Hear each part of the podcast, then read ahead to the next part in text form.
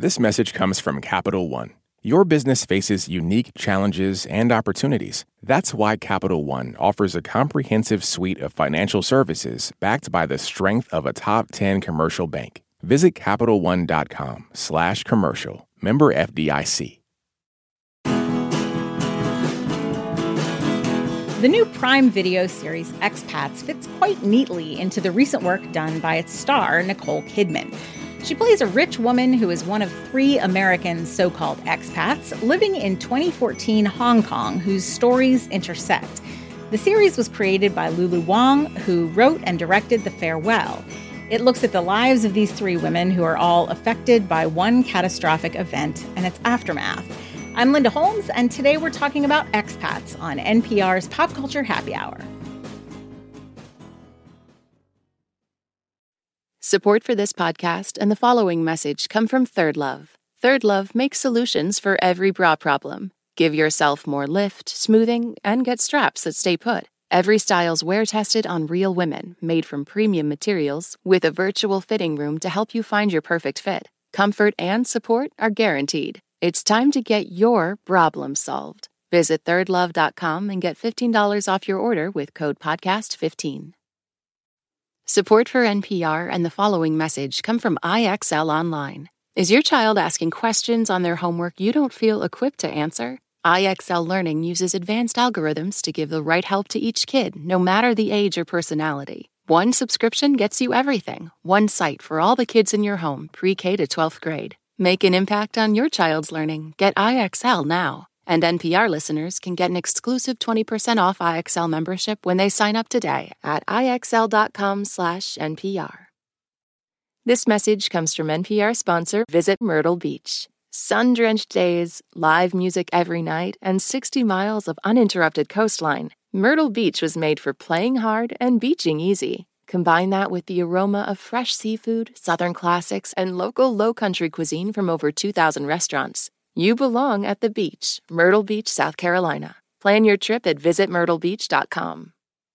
This message comes from Capital One, offering commercial solutions you can bank on.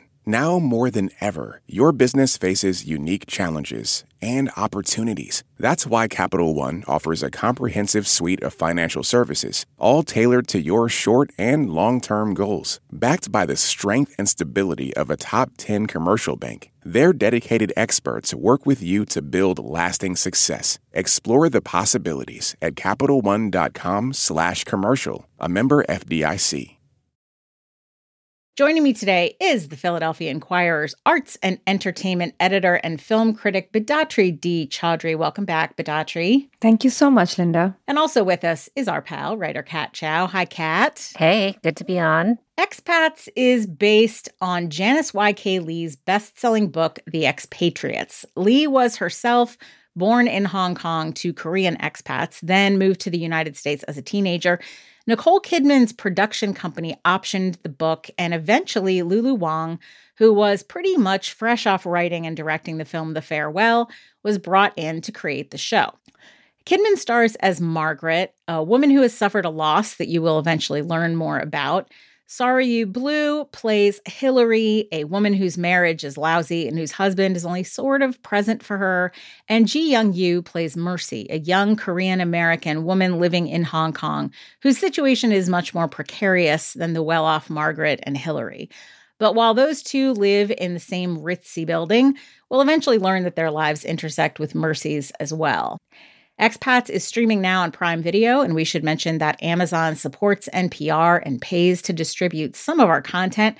Bedatri, I'm going to start with you. Expats, Nicole Kidman, Rich People Abroad.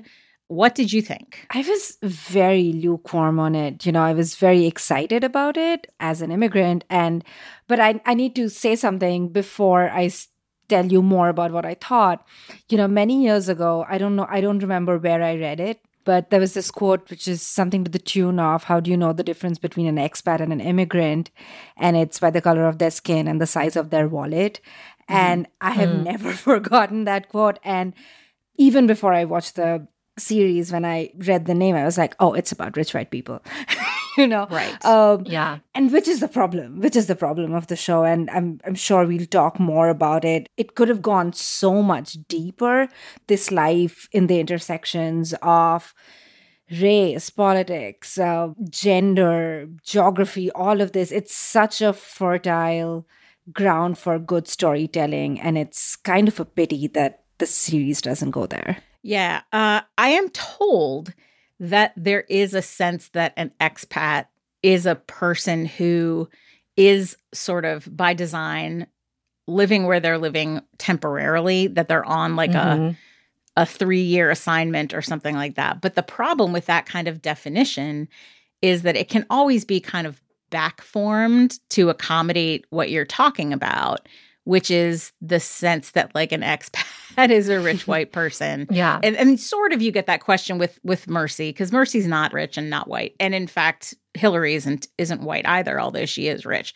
But I still think that foundationally what you're saying is right, even though like technically maybe there's another way that those things are supposed to be distinguished. yeah i'm sure an immigration lawyer listening to this Right. will have definitions it's going to write in and have some thoughts. Yeah. It's like there is a difference, but like how often is that the difference versus exactly what you're talking about, particularly in how people talk about it. Kat, tell me what you thought about expats. Oh, wow. You know, I was excited when I first heard about this show because I love Lulu Wang's The Farewell. And also, my family's from Hong Kong, and it has always been a city that I've been interested in, you know, as a Chinese American.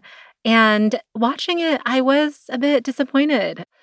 I mean, in general, I'm just exhausted by narratives about wealthy Americans or just wealthy people in general. And I felt myself so drawn to the narratives that sort of were a lot more quiet or showed up in the back part of the series, which I'm sure we're going to talk about. yeah Mhm. Again, what Bedatri was saying, there was so much fertile ground for this show to be able to plumb, but it was really difficult for me to find any of the major characters compelling or likable. I mean, yeah I, I really wanted more of Puri and Essie, who are considered the quote helpers of Nicole Kidman's character and Sarayu Blue's characters. Yeah, I think that's right. And I, I had the same reaction that, that you did, Kat, about being more interested in some of the things that they just barely touched on, particularly as you mentioned, Essie, who is Margaret's helper, who's played by Ruby Ruiz, and Puri, who is Hillary's helper, who is played by Amelyn Pardenilla. And I found them really interesting. Both of those characters are Filipina, and they talk about their relationship between like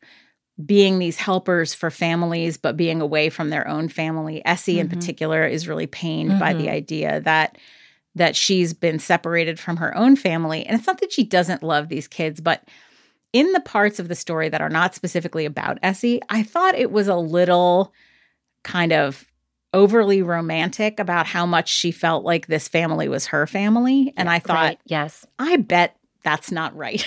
Yeah. like yeah I bet these are the people that you work for. And it's not that you're you don't love them, but as in any job, you know the difference between your family and your employers. And I would have loved to watch a show that was more about them and about Puri, who's a very interesting character. Mhm. One of my favorites. Yeah, me too. And so I find myself in this same position as I think kind of what you're talking about, Kat, which is like I never know how to respond to things when my feeling is I wanted this show to be about something else. yes But in Yeah. this particular context, particularly given that there's this very fraught political situation in Hong Kong, in which, and there's some good reporting, including at NPR, about the crackdown from the government in Beijing on political expression and things like that, and political activity in Hong Kong. Like making this the focus, just it wasn't what I wanted it to be about. Yes, I totally agree. I mean, Yeah. and it's hard, right? So this whole series takes place in 2014 and there are appearances of the umbrella movement, which is when a lot of students came about and protested basically China's encroachment on Hong Kong. And as we know in recent years in 2020 especially with the national security law that has uh, become an even more dire situation. And it's hard. I was thinking about this as I was preparing to come on the show just Hollywood in general and the struggles to portray China. And then also the complicated relationship that Hollywood has with China in terms of the box office mm-hmm. and different concessions that have been made in terms of what is shown. Um, mm-hmm. Um, I'm pretty sure, based on BBC reporting, the expat is not even shown in Hong Kong. That's what I'm told too. I don't yeah. think it's available. And so yeah. I think yeah. there's just a deep irony that this is in theory, a show so much about a certain demographic about Hong Kong, and yet the people who live there and have their ordinary lives there can't watch it. Yeah. And and I should I should say for people who have not kept up with this story, when expats was being filmed, among other things, they procured an exception for Nicole Kidman and a handful of crew members from the quarantine rules that would have applied to those people when they came to Hong Kong and that were being applied to lots and lots and lots of regular people. And the fact that they got those exceptions kind of, I think, got the the production off on a bad foot in mm-hmm. in some ways with the community where it was with the places where it was being filmed. And I'm curious how you feel about this, Bedatri, because we've talked before about kind of immigrant stories, which, as you say, both is and isn't a different thing from this. But I'm curious what you thought about kind of the way, the place that this series puts its focus. Yeah, uh, of course, Hong Kong is a very interesting place to set any story in. But Linda, you mentioned this in your NPR review a little bit. The show, as it is filmed and told, could literally be in any big city which sees a huge influx of uh, immigrants and expats and whatever you call it, right? And to Kat's point, like, you know, the protests are literally in the background barring, say, I don't know, 10 minutes, not even. And whatever we see is also a very manicured version of the protests, mm-hmm. like it's mm-hmm. a photo op. If you didn't know what they were about, I don't know yeah, if you'd even yeah. know what they were about. No, you don't. You don't. Yeah, there were some like news reel, you know, voiceovers. Just a little still, in the wasn't background. really engaged with. Yeah, and like the banners are like, hear us sing or whatever, like, you know, it could be any protest. It could be any big city. So i do not understand you know th- this show of might to make it happen in hong kong specifically especially when you know the end product really doesn't uh, you know i've not been there i'm not from there but i don't think the show does the place any justice. And the irony in a way of this show not appearing in hong kong or being available to stream is i mean i think what the expat as a series is grappling with is how much should you show? How much can you show? And there's, I don't know, is there a way to be able to do it well? And that's something that I've just been thinking about. You know, honestly, Lulu Wang does such interesting and beautiful things with grief in the farewell that I was like, okay, even if she gets everything else wrong, even if she does not do her homework on Hong Kong uh, when she's making the show, which you know, which is not okay. But even if she did those interesting things with grief and mourning that she does in the farewell in this show, then this show, even with its faults, would have been a much, much better show. Yeah, I think it's interesting because when I wrote about this show for NPR, one of the exchanges that I had with people was, you know, clarifying I don't think the show had to be a show about Hong Kong politics. And once it's about these three women, it's never going to be a show about Hong Kong politics. But once you set it in 2014, and yeah. once you have kind of this one episode that touches on the protest movement that's going on, and also simultaneously the lives of Essie and Puri, once you do that, then you kind of have to sort of justify doing it or do it well. Yeah. Because yeah. otherwise, you're left with what is that for and what do you think that accomplishes? Mm-hmm. Foundationally, my biggest problem with this show over the course of six episodes was that I thought it was very boring. I yeah. think that once I got into these stories of these women, it was like, I've seen this on Big Little Lies. I've seen this in other places. It's all very sad. Don't get me wrong. It's sad. It's real. Yeah. And I think if it had been about just Mercy, who for various reasons yes. is the most interesting person to me by far in this story.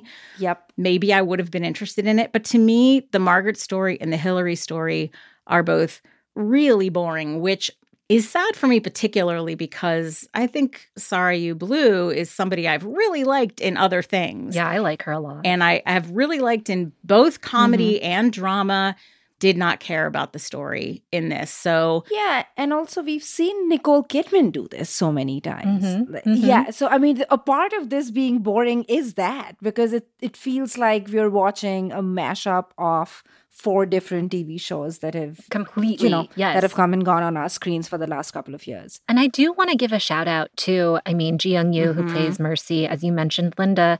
The storyline that I found so compelling was the scenes that Ji Young Yoo shared with the actress uh, Sham, whose Cantonese name is uh, Sun Lee. And I thought those performances worked so well because they really showed attention in, you know, this Korean American Mercy, essentially, you know, going through her own class dynamics where she went to Columbia and she mm-hmm. was brought to Hong Kong through her wealthy friend who basically, you know, abandoned her and is dealing with this tragedy and this sort of sorry for herself curse that, you know, she's mm-hmm. been grappling with her entire life. And yet, while she might, in a way, be able to relate to the character Charlie, who she then strikes up a romantic relationship with, there's still a difference because she is, at the end of the day, American. And so she mm-hmm. might be going mm-hmm. about these protests, but it doesn't really matter in a way right. because the stakes for yeah. her are so yeah. different. And Charlie's open about that with her. Charlie's yeah. open about saying like this is not your thing. Like Yeah, but one of the most unfair things about this whole very large, very long screenplay is in a world of extremely selfish women and men, it's Mercy who has the mirror held to her face and gets called selfish. I'm like, that is not yes. fair. I took a note of yes. that too. Mercy was the only one who sort of has to grapple with the consequences. I mean, mm-hmm. because of mm-hmm. course she doesn't have as much of that upward mobility. She's a better person. She she is a better yeah. person. She's paying more attention to other people. She's paying more attention to how she fits into the world.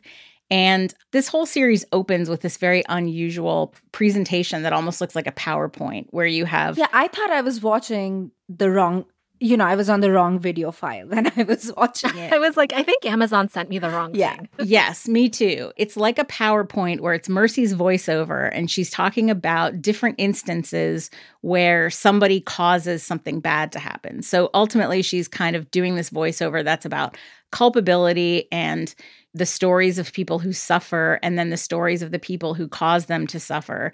And that's where you start to get into this idea of Mercy's guilt that, that she feels in my opinion, unnecessarily, which is a whole different question.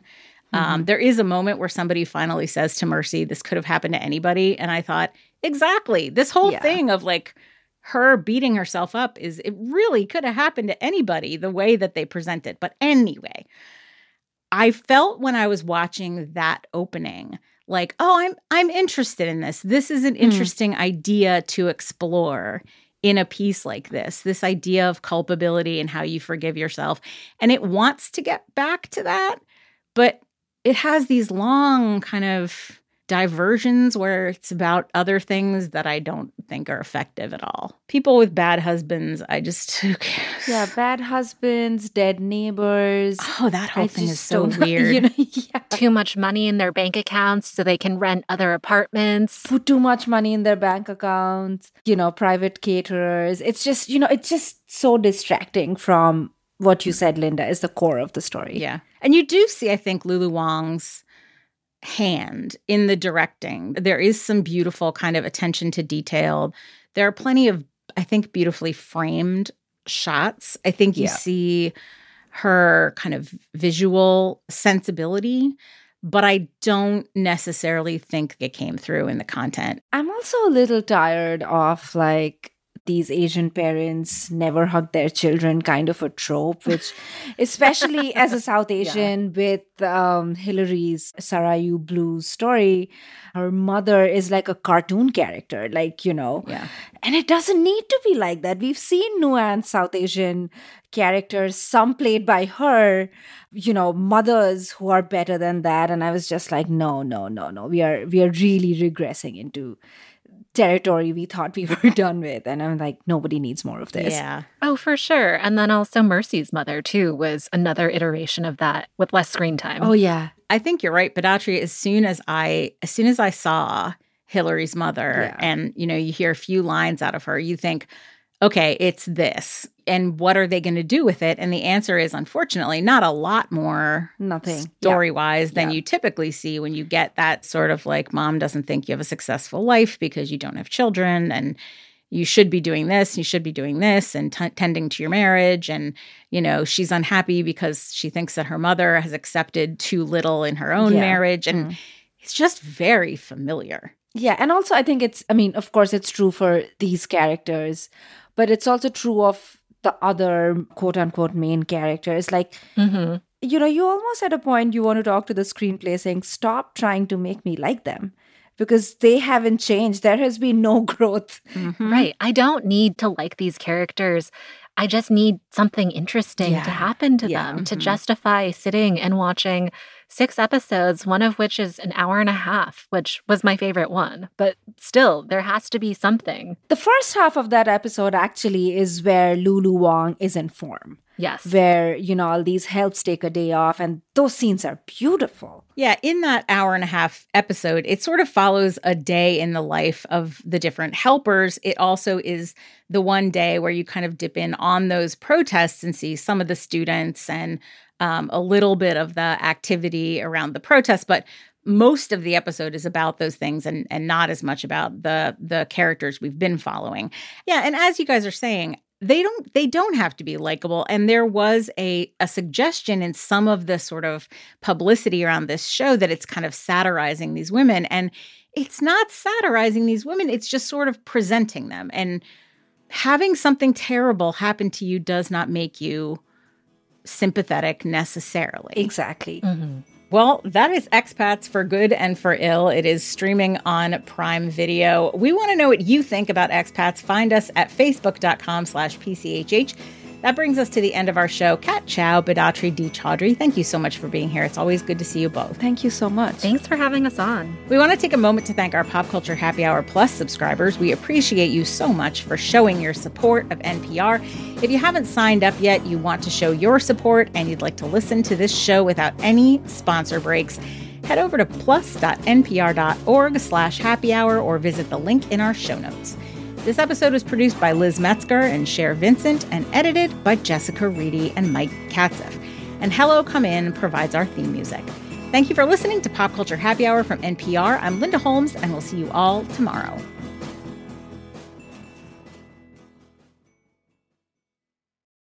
This message comes from NPR sponsor Acorn TV. Stream stories from around the world, from sinister suspense to charming comedies and clever crime dramas like My Life is Murder, starring Lucy Lawless. Visit acorn.tv for a 30 day free trial with promo code NPR.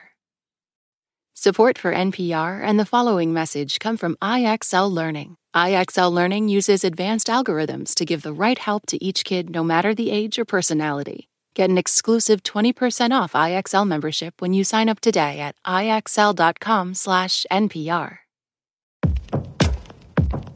In this country, some truths aren't self evident. And NPR's Black Stories, Black Truths, a collection of stories as wide ranging and real as the people who tell them, we celebrate the Black experience for all its soul and richness. Search NPR Black Stories, Black Truths wherever you get podcasts.